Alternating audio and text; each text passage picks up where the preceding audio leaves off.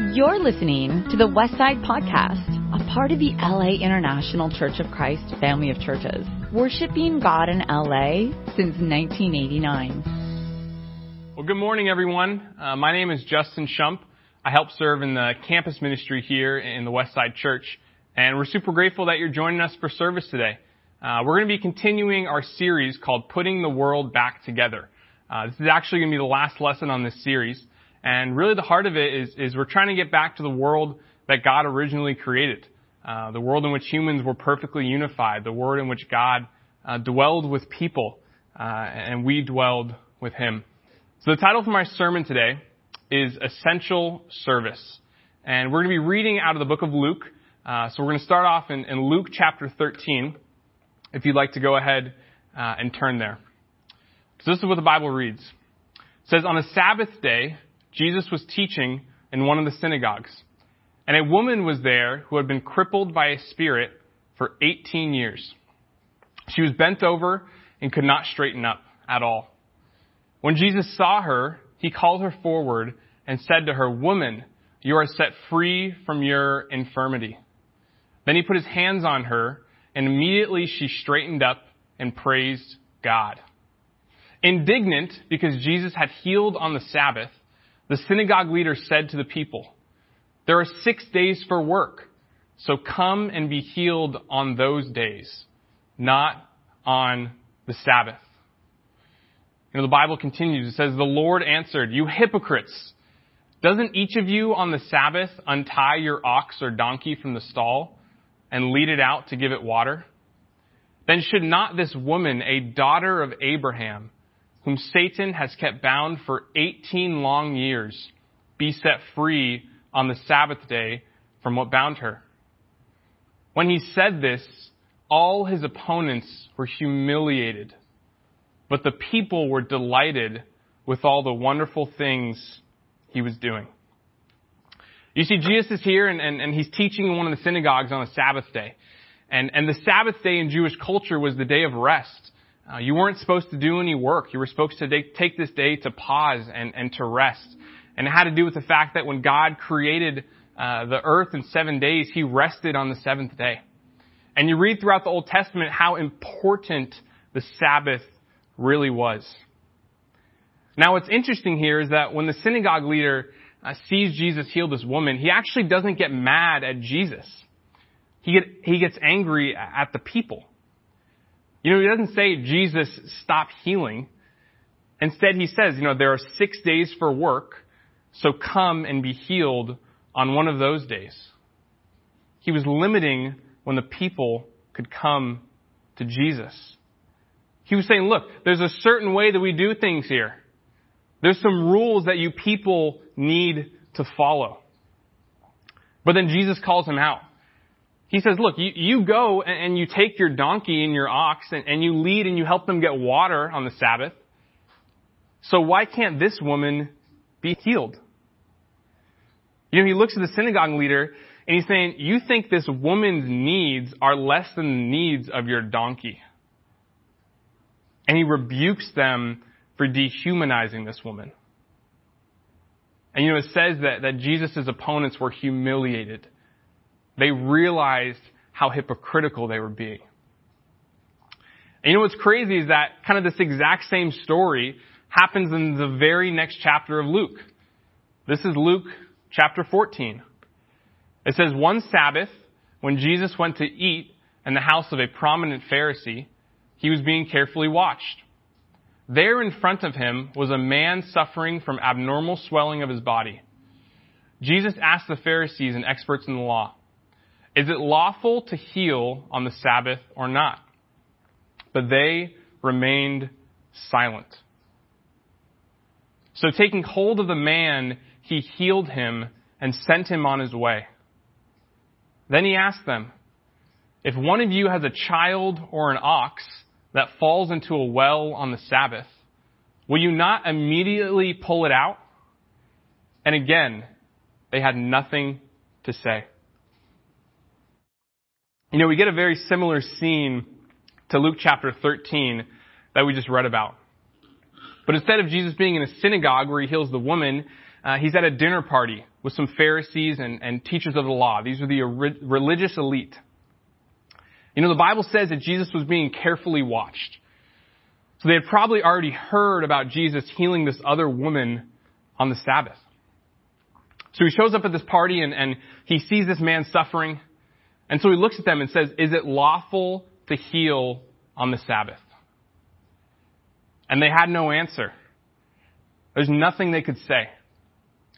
So Jesus heals this man and, and he sends him on his way and he looks to the Pharisees and he says, look, if your child or your ox were to fall into a well on a Sabbath, would you not immediately go down and pull it out? And again, it sounds very similar to this analogy that Jesus was using in Luke 13, the chapter before. In that chapter, he says, look, you take your ox or your donkey to get water on the Sabbath, so why can't this woman be healed? And then here in Luke 14, he's saying, look, if your ox or your donkey were to fall into a well or get injured, you would immediately go to help it. And this is obviously true. I mean, imagine if you're just, if you're walking along the road with your son and, and he trips and falls into a well on the Sabbath day. You know, you're not just going to look down and be like, sorry, Jimmy, uh, I feel really bad for you, but I guess we'll have to come back tomorrow because it's the Sabbath. Um, see you in the morning. Like, like no one would do that. No one would just leave their child in a well. It's because it's your child. You're supposed to protect that child. Or if you're walking along and, and, and, and one of your animals or one of your pets uh, fell into a rain gutter, uh, you wouldn't just say, okay, well, it's the Sabbath, so I, I guess you got to stay down there, stay the night there, hope it doesn't rain. Like, like that would be absurd. You know, as humans, we naturally want to protect and love what belongs to us. For example, as a parent, if you're watching your child play on the playground with a bunch of other children, and, and your child falls off the swings and hurts himself, you're going to immediately have an extremely strong emotional reaction to go help your child. You'll probably run as fast as you can to make sure your child is okay. But if you saw someone else's child fall down, you probably wouldn't have as strong an emotional reaction. Because you'd assume that that child's parent, who's responsible for that child, would go help them. Or if your best friend were to call you and say, look, I'm completely out of money.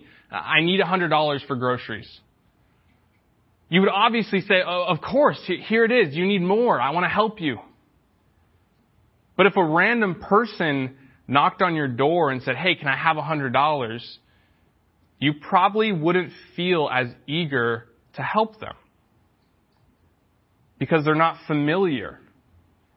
There's no emotional bond. You see, the Pharisees, they, they understood this. They understood that it's fine to break the Sabbath as long as you're meeting the basic needs of one of your animals if they need a drink. It's fine to break the Sabbath uh, if your child were to fall into a well, if there was an emergency. They were totally fine breaking the Sabbath as long as they were helping something or someone that belonged to them. You see, these stories don't actually have anything to do with the legality of the Sabbath. They have everything to do with perception. They're about how the Pharisees viewed people and about how Jesus viewed people. You know, the Pharisees saw these two people, the crippled, crippled woman and, and the man who was swollen, as less than. Jesus saw them as children of God. To the Pharisees, they were an unrighteous annoyance. But to Jesus, they were essential. You know, this is, this is the reason why he got so upset at the synagogue leader. He says, look, you, can't justify meeting the needs of your donkey, but neglect a woman who is a daughter of Abraham. You know, Jesus called her a daughter. And if she is a daughter of Abraham, then that would make the synagogue leader a son of Abraham.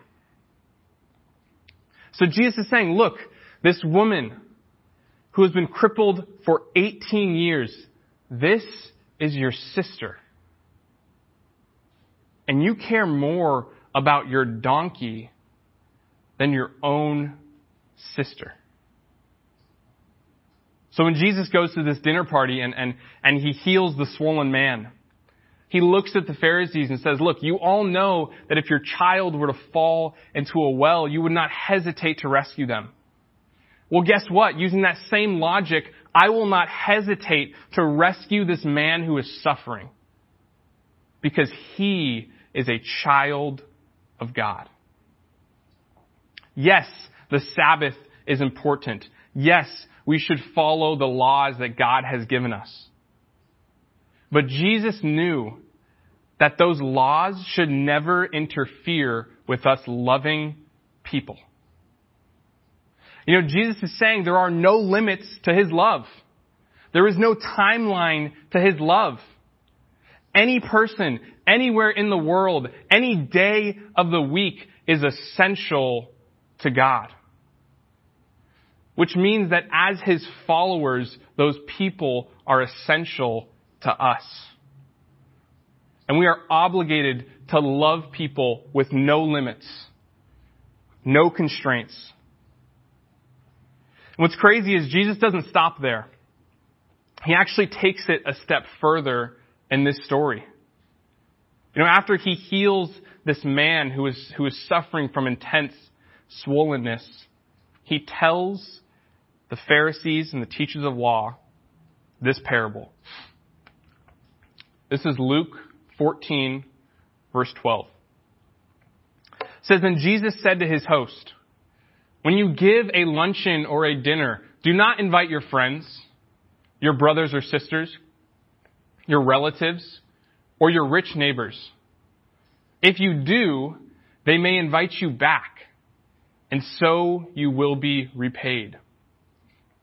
But when you give a banquet, invite the poor, the crippled, the lame, the blind, and you will be blessed. Although they cannot repay you, you will be repaid at the resurrection of the righteous. I mean, let that verse just kind of, just kind of sink in for a sec. I mean, if you were going to plan a dinner, obviously the first people you would invite are your friends and, and your family and your neighbors because you have emotional bonds with those people. But in the stories we just read, Jesus challenged the Pharisees to broaden the group of people they considered family. Those who are outcast, those who are marginalized, those who are suffering. Jesus says treat them as you would treat your own family. Love them even though they cannot repay you. You know, with all of our friendships, our, our, our friends, our, our, our families, our neighbors, there's this kind of natural exchange of love. And it usually kind of looks like this. You know, we have this kind of bank uh, of love in us that, that we're able to give.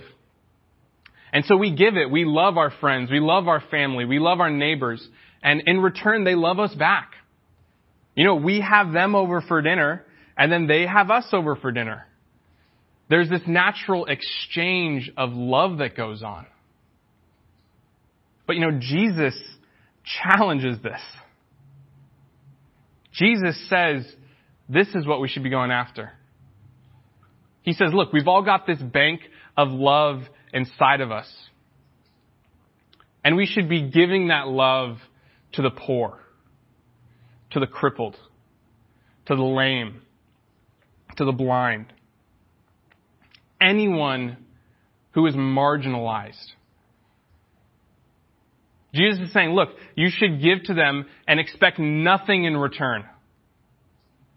That this is true Christianity.